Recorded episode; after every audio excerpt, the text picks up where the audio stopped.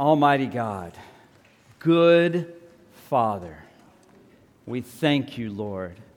We praise you for how good you are to us, even though we've done nothing to deserve it, we've done nothing to earn it, and yet you are still so good to us. And we thank you for that.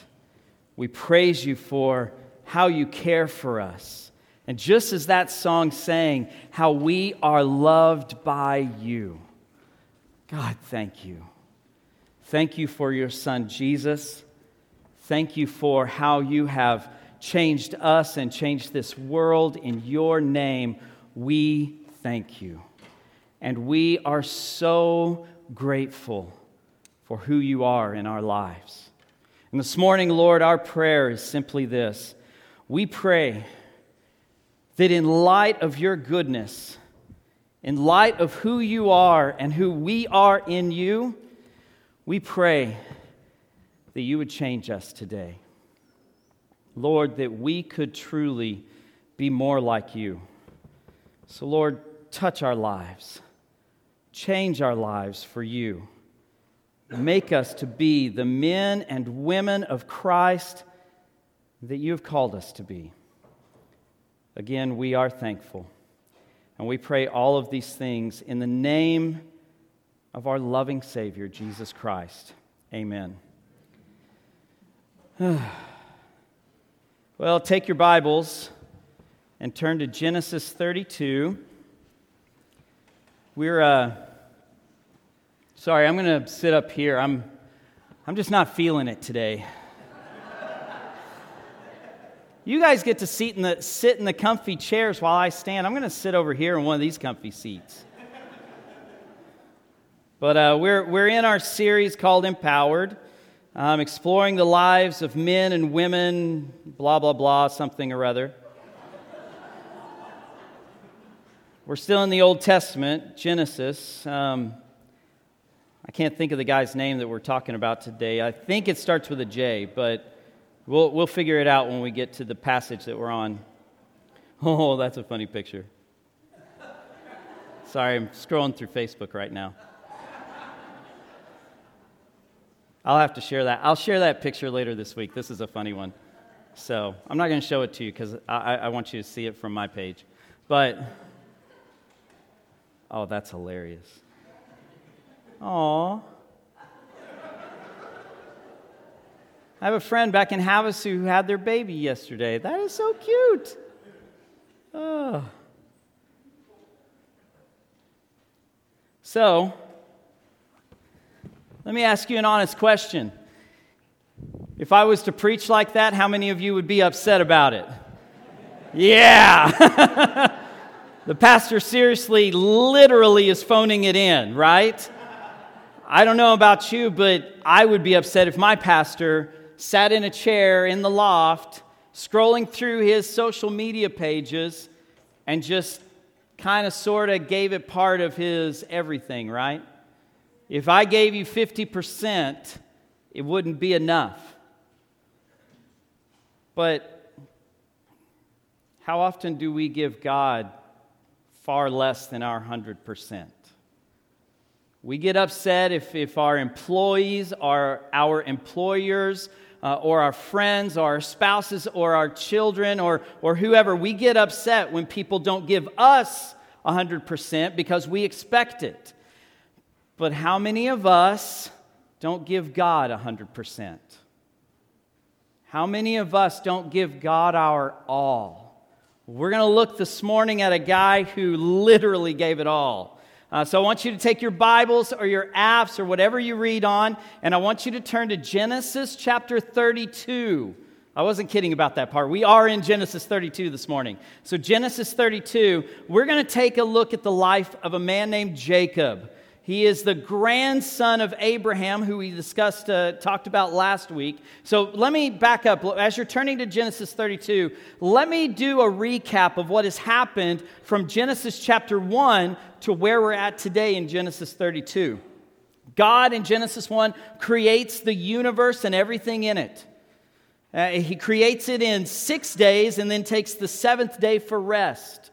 And he creates Adam and Eve. And of course, when we get into Genesis chapter 3, we find out that Adam and Eve messed it up for all of us, didn't they? They created, they, they committed the first sin and plunged sin into the world. And we get to reap the horrible benefits of how sin destroys and decays and ruins everything in life. And then they get kicked out of this perfect garden and they go on to live their lives, and uh, they have some difficulties with their sons, to say the least. Uh, one of their sons is killed by another. And then we see a splitting of the, the histories of mankind. We see one group of men who are the descendants of Cain, the murderer, who go off and kind of become this, this ungodly, godless, unrighteous lineage that, that disobey God at every turn. And then we see a godly lineage through Adam and Eve's other son, Seth. And then things get so bad with Cain's descendants that God decides that he needs to start over. And we have the, the account of uh, where in history God flooded the world to start over, to bring righteousness back into the existence of man. And he redeems the entire existence of us through Noah and his three sons and their wives. Uh, and then we fast forward even further, we get to a man named Abraham who we spoke about last week. And Abraham has a son named Isaac. And there's a, a, lot that goes on in the life of Isaac. There are great examples to us. And then Isaac has a couple of boys named Jacob and Esau. And today we're going to look at Jacob. So I want you to take your Bibles, look with me at chapter 32 in the book of Genesis, and we're going to begin in verse 22. So Jacob has deceived his brother Esau. Esau, technically, is the rightful heir of everything that Isaac has, their father. And Jacob has deceived his brother and his father to get the inheritance and the blessing from his father Isaac. And he goes on the run because Isaac wants to, or uh, Esau wants to kill him.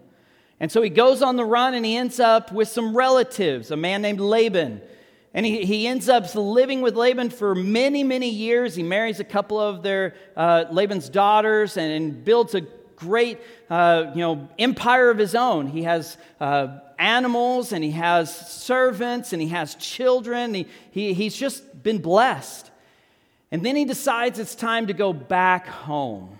That he can't stay with Laban any longer. And so he begins the journey back home, knowing that at some point he's got to confront Esau. And so he comes to a point where he decides he's going to split away from his family, knowing that Esau is coming to either greet him or destroy him. And he goes off by himself, and that's where we pick up in chapter 32, verse 22. So it says this in 22. That night, Jacob got up and took his two wives, his two female servants, and his 11 sons and crossed the ford of the uh, Jabbok River. After he had sent them across the stream, he sent over his possessions. So Jacob was left alone, and a man wrestled with him till daybreak. Okay, let's stop there for just a second. Jacob is in the middle of the wilderness. He is traveling back home. He has sent his wives, his kids, and all of his possessions across the river, and he stays behind. And this random guy comes along and starts wrestling him. How odd is that, first off? I don't know about you, but I don't go on trips and wrestle with random strangers. But that's exactly what happens here. And we're going to find out that there's more uniqueness to this wrestling match than what we see just on the surface. So, verse 25 when the man saw, the man that's wrestling Jacob, when the man saw that he could not overpower him, he touched the socket of Jacob's hip so that his hip was wrenched as he wrestled with the man. Then the man said, Let me go, for it's daybreak. But Jacob replied, I will not let you go unless you bless me. And the man asked him, What is your name? Jacob, he answered. Then the man said, Your name will no longer be Jacob, but Israel. Now, stop there for just a second. Israel, literally means to wrestle with God. So, anytime you see a Hebrew name or word that ends in El or Yah, it means God or Yahweh. Yahweh was the name of God, or is the name of God. And so when you see a name that ends in L, it means something, something with God or of God or something along those lines. If you see a name that ends in Yah, it means that uh, someone who blah, blah, blah, blessed by Yahweh or is with Yahweh or something along those lines. So anytime you see a Hebrew name, there's a little lesson for you. El and Yah have the word of God in the name. So, the name Israel literally means to wrestle with God. Now, I don't know about you, but I don't want to be known as the guy who strifes with or wrestles with God. But that's what his name is now. So keep going with me. We're in the middle of verse 28. But Israel, because you have struggled with God and with humans and have overcome. And Jacob said, Please tell me your name. But he replied, Why do you ask my name? And then he blessed him there. So Jacob called the place Peniel, saying, It is because I saw God face to face, and yet my life was spared. So the sun rose above him as he passed Peniel, and he was limping because of his hip. Therefore, to this day, the Israelites do not eat the tendon attached to the socket of the hip, because the socket of Jacob's hip was touched near the tendon. Interesting story, isn't it?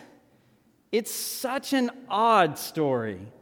Jacob is spending the night by himself. A guy comes along and starts wrestling him. And in the midst of that wrestling match, Jacob won't let go of him. And so the man touches Jacob's socket in his hip and dislocates his hip socket. And Jacob still won't let go, and he demands to be blessed. And so the man blesses him, changes his name to Israel, and the rest is history. And so Jacob moves on. So, what can we learn from this? Well, Jacob gave it his all. He refused to let go. He would not allow his purpose, he wanted to be blessed, he would not allow that purpose to be passing by him. He was not going to let that blessing get away. And so he held on to this man. The man said, Let go of me. I got to go. The sun's coming up. It's time for me to move on. I'm not going to let you go until you bless me. And the man blesses him there. Now, Hosea one of the Old Testament prophets, says a little statement about this account.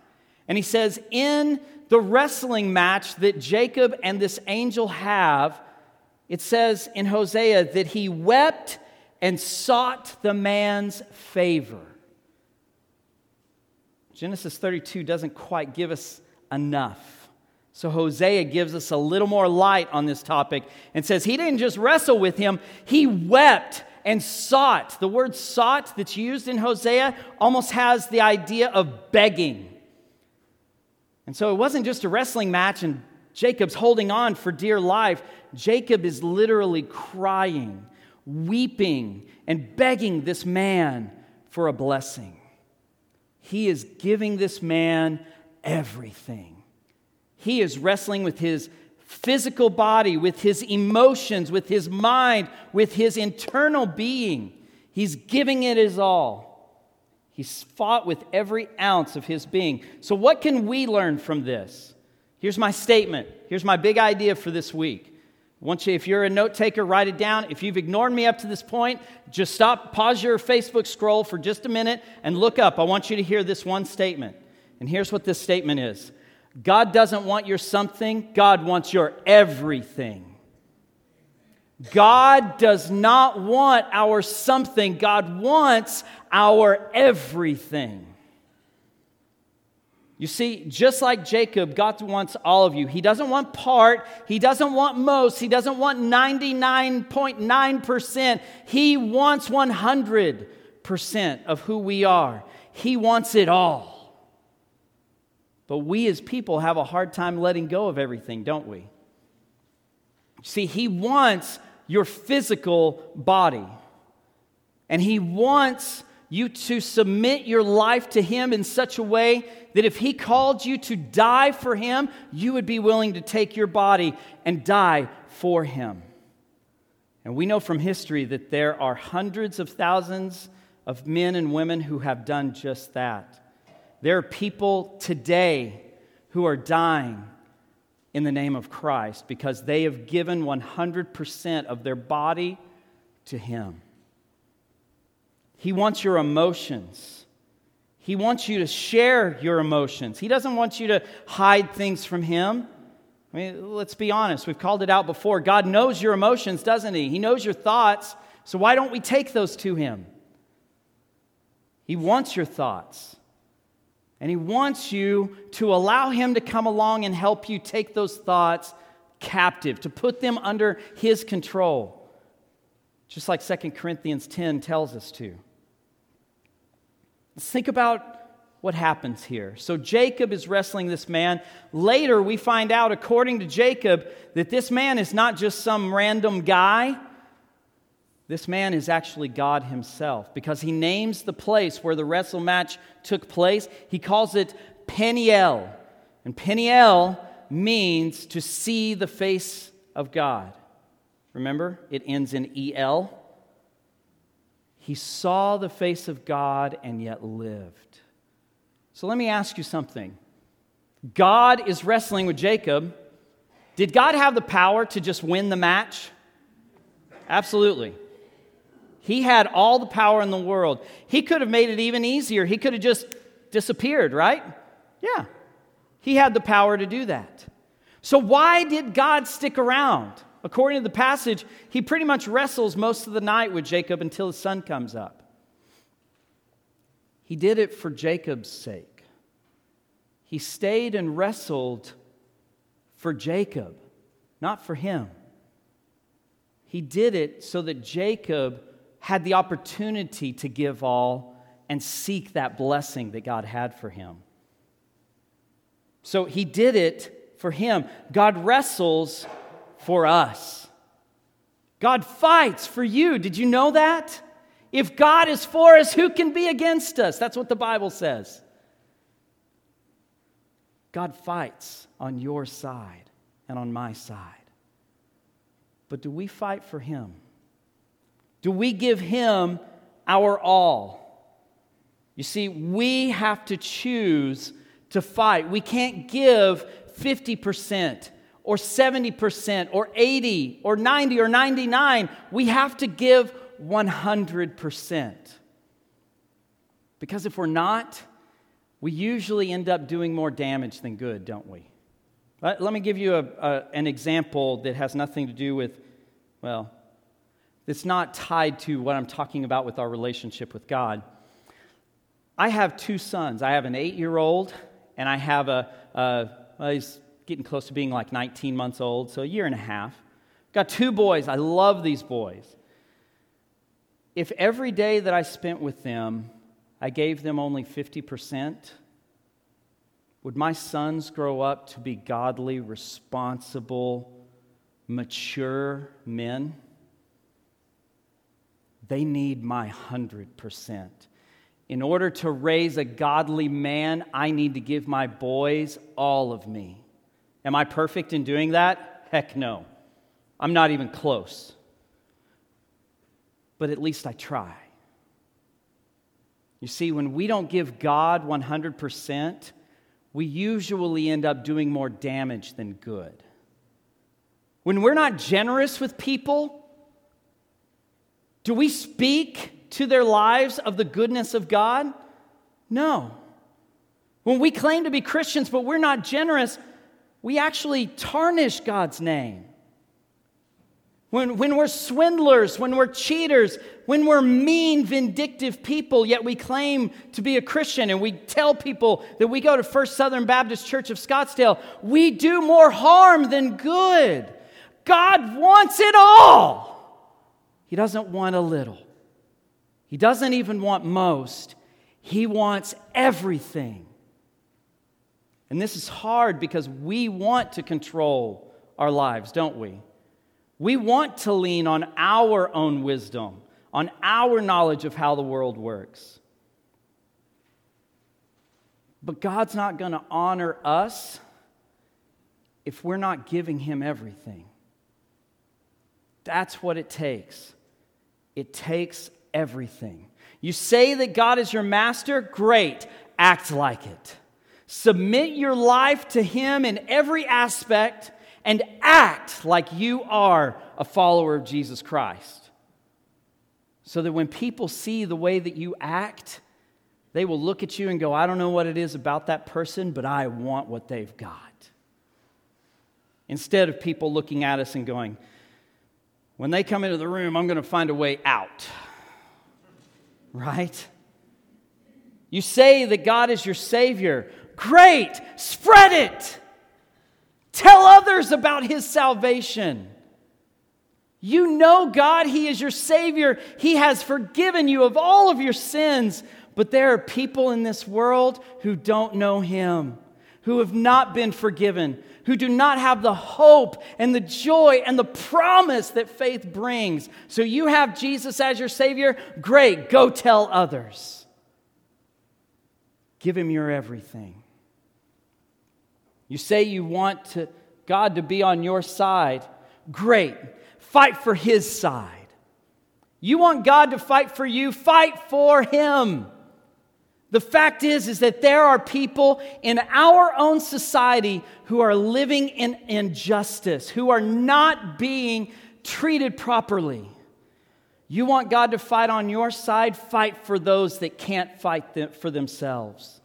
Seek justice in the lives of the people who cannot seek justice, who don't have the means to seek justice for themselves.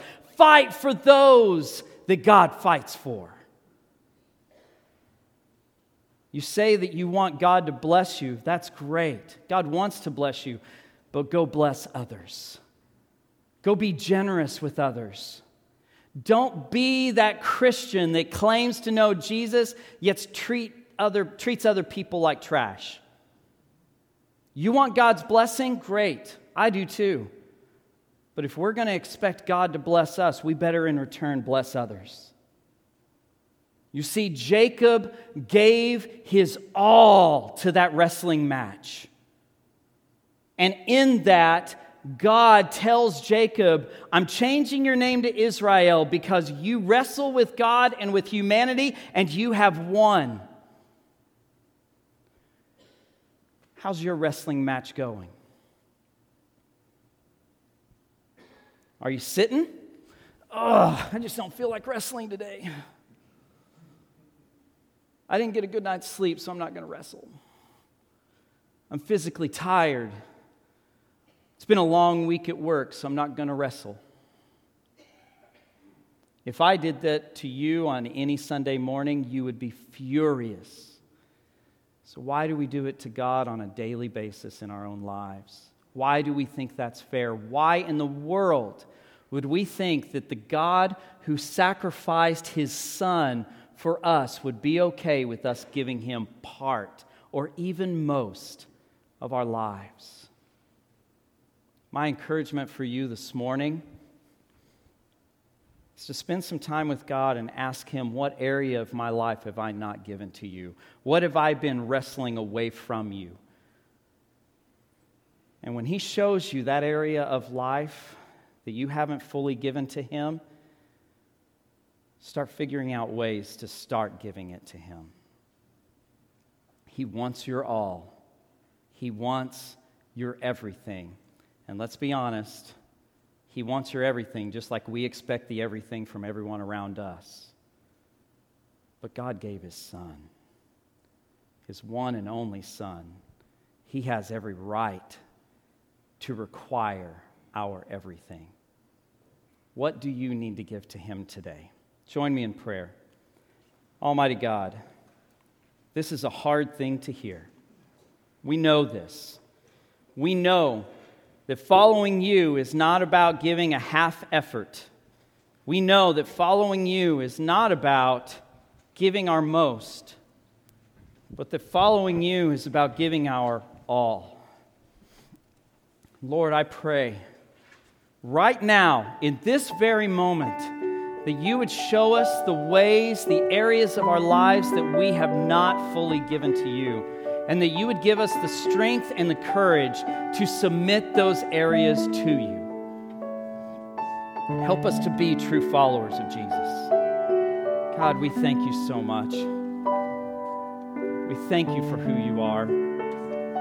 We thank you that you love us so much that you're willing to give your one and only Son for us. But God, help us to honor you in that. We thank you, Lord, and we pray all of this in Jesus' name. Now is a time of response in our worship service. And guys, let me just call it out. Most of us in this room, maybe we need to sit for a little bit and just spend some time with prayer, asking forgiveness for the areas that we have not submitted, and asking God for the strength and courage to start submitting some areas of our lives to Him. If you need to spend some time up here at the altar, just sitting and uh, laying at the feet of God, we welcome you to come. We invite you to come uh, and use this time to ask God about that. Uh, if you're curious about what it means to live your life for Christ, maybe you've never accepted Jesus as your Savior and you would like to take that step, or maybe you've got questions about what it means to take that step, I invite you to come and talk to Pastor Josh or myself. We'll be right here uh, on this front pew, or you can always grab us after the service. But let's stand and let's truly respond to the call of God this morning.